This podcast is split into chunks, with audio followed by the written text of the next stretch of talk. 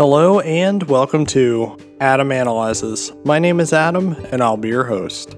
Alright, so for this week's episode, it was originally supposed to be Fear Street 1978. I wanted to do that because it was the second part of the story. I didn't get a chance to check that one out yet either. So that is not happening this week.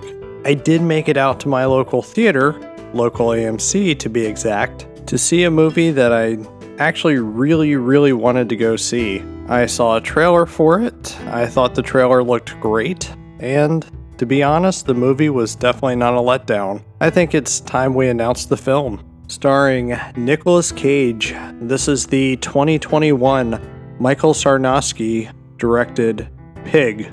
I originally heard about this film, I don't know, maybe a year ago, or I forget when it was actually announced. I thought it sounded ridiculous. It's Nicolas Cage as a truffle hunter who is looking for his pig who has been pignapped. It sounded ridiculous. I thought that this was bound to be a comedy. A lot of people even said that it was Nicolas Cage's version of John Wick, that he was getting revenge to get his pig back. And I gotta be honest, it was the furthest thing from that. Instead of getting an action packed revenge film, we get a very thoughtful character piece style drama. It's one of the things that makes the movie completely work for me. It also makes this movie required viewing, especially if you love indie films, if you love dramas, if you want to be reminded that Nicolas Cage is probably one of the greatest actors around.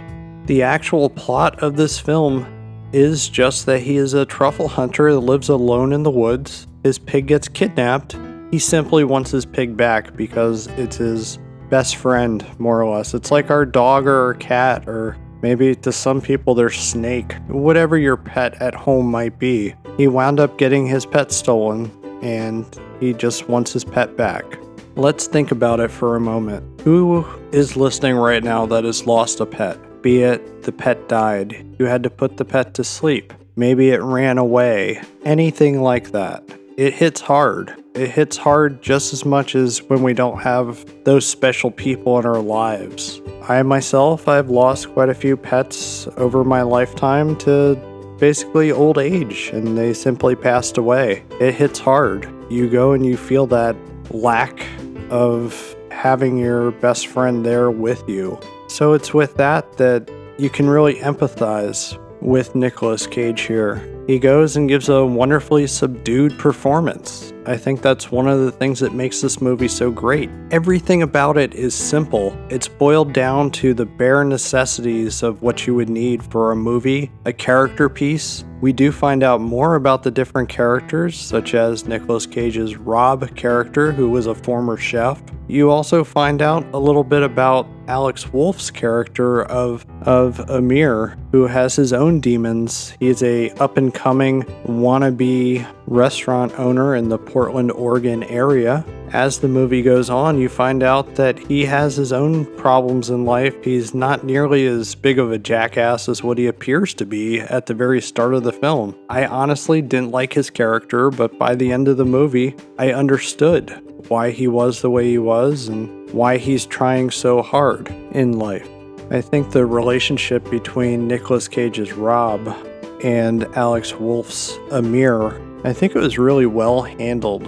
I like the fact that they're not exactly friends, yet they are friends. It's through a business relationship, since Rob, the former chef, is getting these truffles for Amir. It's allowing Amir to get a little bit of a notoriety within the apparently very cutthroat restaurant business in Oregon. That is actually one of the things I wanted to talk about. I think the direction here was handled beautifully because not only does it show the beauty of Portland with all of its various scenic sites, but it also shows the seedy, shady side of it. It's something that I never knew about the truffle business. I never knew that the truffle business was so cutthroat and that people will do a lot of things to obtain truffles. With the actual story of this, where Nick Cage's Rob is getting these wonderful truffles that nobody else can get, that pushed the story forward. Of course, that's the catalyst here. Having recently been to Oregon, Portland, I found it to be a beautiful city, but it also had seedy feel to it, and I liked it. Um, I would probably want to go to Bend if I was to live anywhere in Oregon. I thought Bend was actually pretty amazing. Portland, I liked it. I didn't love it. But as far as capturing that, especially since this was shot on location, it really does look and feel like what it's supposed to be. Again, I can't say enough about how simple this movie actually is, yet it's very complex. And as it goes on, that complexity just keeps on spiraling. It allows us to really identify with everything going on. I'm trying to stay very loose as far as the plot here while discussing things that I like. And that's mostly because the movie's best experienced without knowing anything about it. Go ahead and watch the trailer. I think you'll come across saying, alright, well, that's not a comedy. It actually looks like a legit good movie, which it is. I'd go so far to say it's a great movie. It's a movie that I can't see another film really topping it. It's probably going to be my best film of the year. Seriously. Let's discuss for a bit that Nicolas Cage has become more or less a simple meme on the internet. He's an internet joke mostly because of the fact that he seems to be very different with what he does in films. Sometimes directors let him go off the rails, it either works or it's wonderfully entertaining. It's never actually bad, even when he's in a bad movie. Usually the movie will be bad, but his performance will always be something that's talked about, whether it is good or bad. That's one of the reasons of why he's probably one of my favorite, if not my favorite actor. I'll usually watch just about anything that he's in, mostly because I know that I'm always going to get something unique. It's almost always a guarantee that I'm going to be entertained one way or another. It's interesting that he's had a little bit of a comeback. It's a comeback that is a soft comeback, and I think that's probably appropriate. A lot of his films go direct to video. He has almost 10 movies released every year. He's actually the hardest working man in direct to video, as I said before. But as far as show business, he really is a hard worker. I think he takes every role seriously, no matter if it's a cheap, bad film or if it's a movie that would be a big budget blockbuster. He treats it the same, but he always wants that creative freedom to do what he wants. If he doesn't have that creative freedom, then that's what's going to stop him from ever coming back to Hollywood. I read an interview with him and he said that he prefers making small, low budget films because he has more fun. He's able to actually make a movie the way he wants. He is probably making all these films to pay off the IRS. I don't know if they'll ever be profitable again as far as his own finances. But that's not any of my concern and that shouldn't be of any of us as the viewers concern. What we should be concerned with is is the movie good? Now, he did have that little bit of a comeback with the film Mandy. Strangely enough, that movie struck a chord between the two.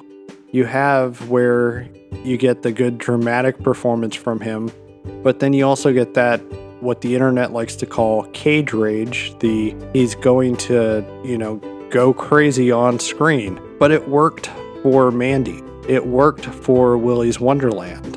And I'm going to say Mandy is the better film if you compare it to Willy's Wonderland. Willy's Wonderland was a cheap direct to video effort. However, it didn't hamper my enjoyment of the movie, it was fun. I'm not looking at this movie to be a great film because it wasn't. It was a movie I could sit down, shut my brain off, and I was entertained with it. Now, Pig. Pig is where I think people really need to start taking notice of him. Because this movie, he's so good in it, you actually forget you're watching Nicolas Cage. That's a feat that very few actors can do. I think Christian Bale is probably one of those that's like that, and that's because he's a method actor. I don't know if Nicolas Cage is a method actor like that. But as much as he got lost in the role, us as the viewer get lost into the film. We forget that we're actually even watching a movie. To me, it really felt realistic. I think that worked in its favor. Having just recently been to Portland, it made the movie all the more real to me because I know what Portland looks like, what it felt like to be there. I had I had so much of myself having been there, being there again through this movie.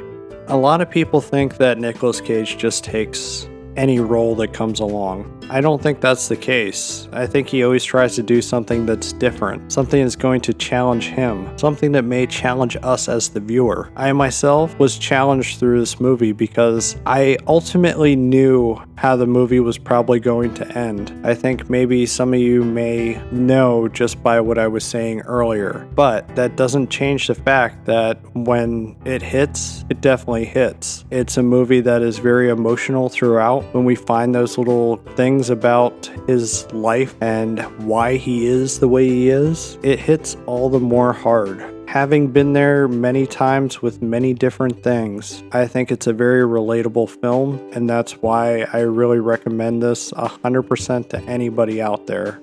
Go see Pig. Me personally, I can't wait till it's released either on digital or on physical media. I can't wait to see it again.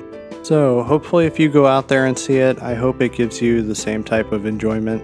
Also, I hope it gives you that reminder of the reason of why we watch movies, not just for fantasy, but to actually feel throughout the film. I think I'm going to close out tonight's episode. As a reminder, you can find me on Twitter and Instagram at Adam underscore analyzes. If you don't do the whole social media thing, go ahead and shoot me an email at adamanalyzespodcast at gmail.com. I do take suggestions on films. I also would be glad to hear from you. If you need to catch up on past episodes, you can do so at adamanalyzes.com. Also, if you're enjoying this, why not tell a friend? Or if you have a free moment, I would greatly appreciate if you would leave a five star rating at the podcast listening platform of your choice. It'll allow me to reach new listeners as well as create new content. Plus, I simply love those digital hugs. But with that being said, be kind and good night.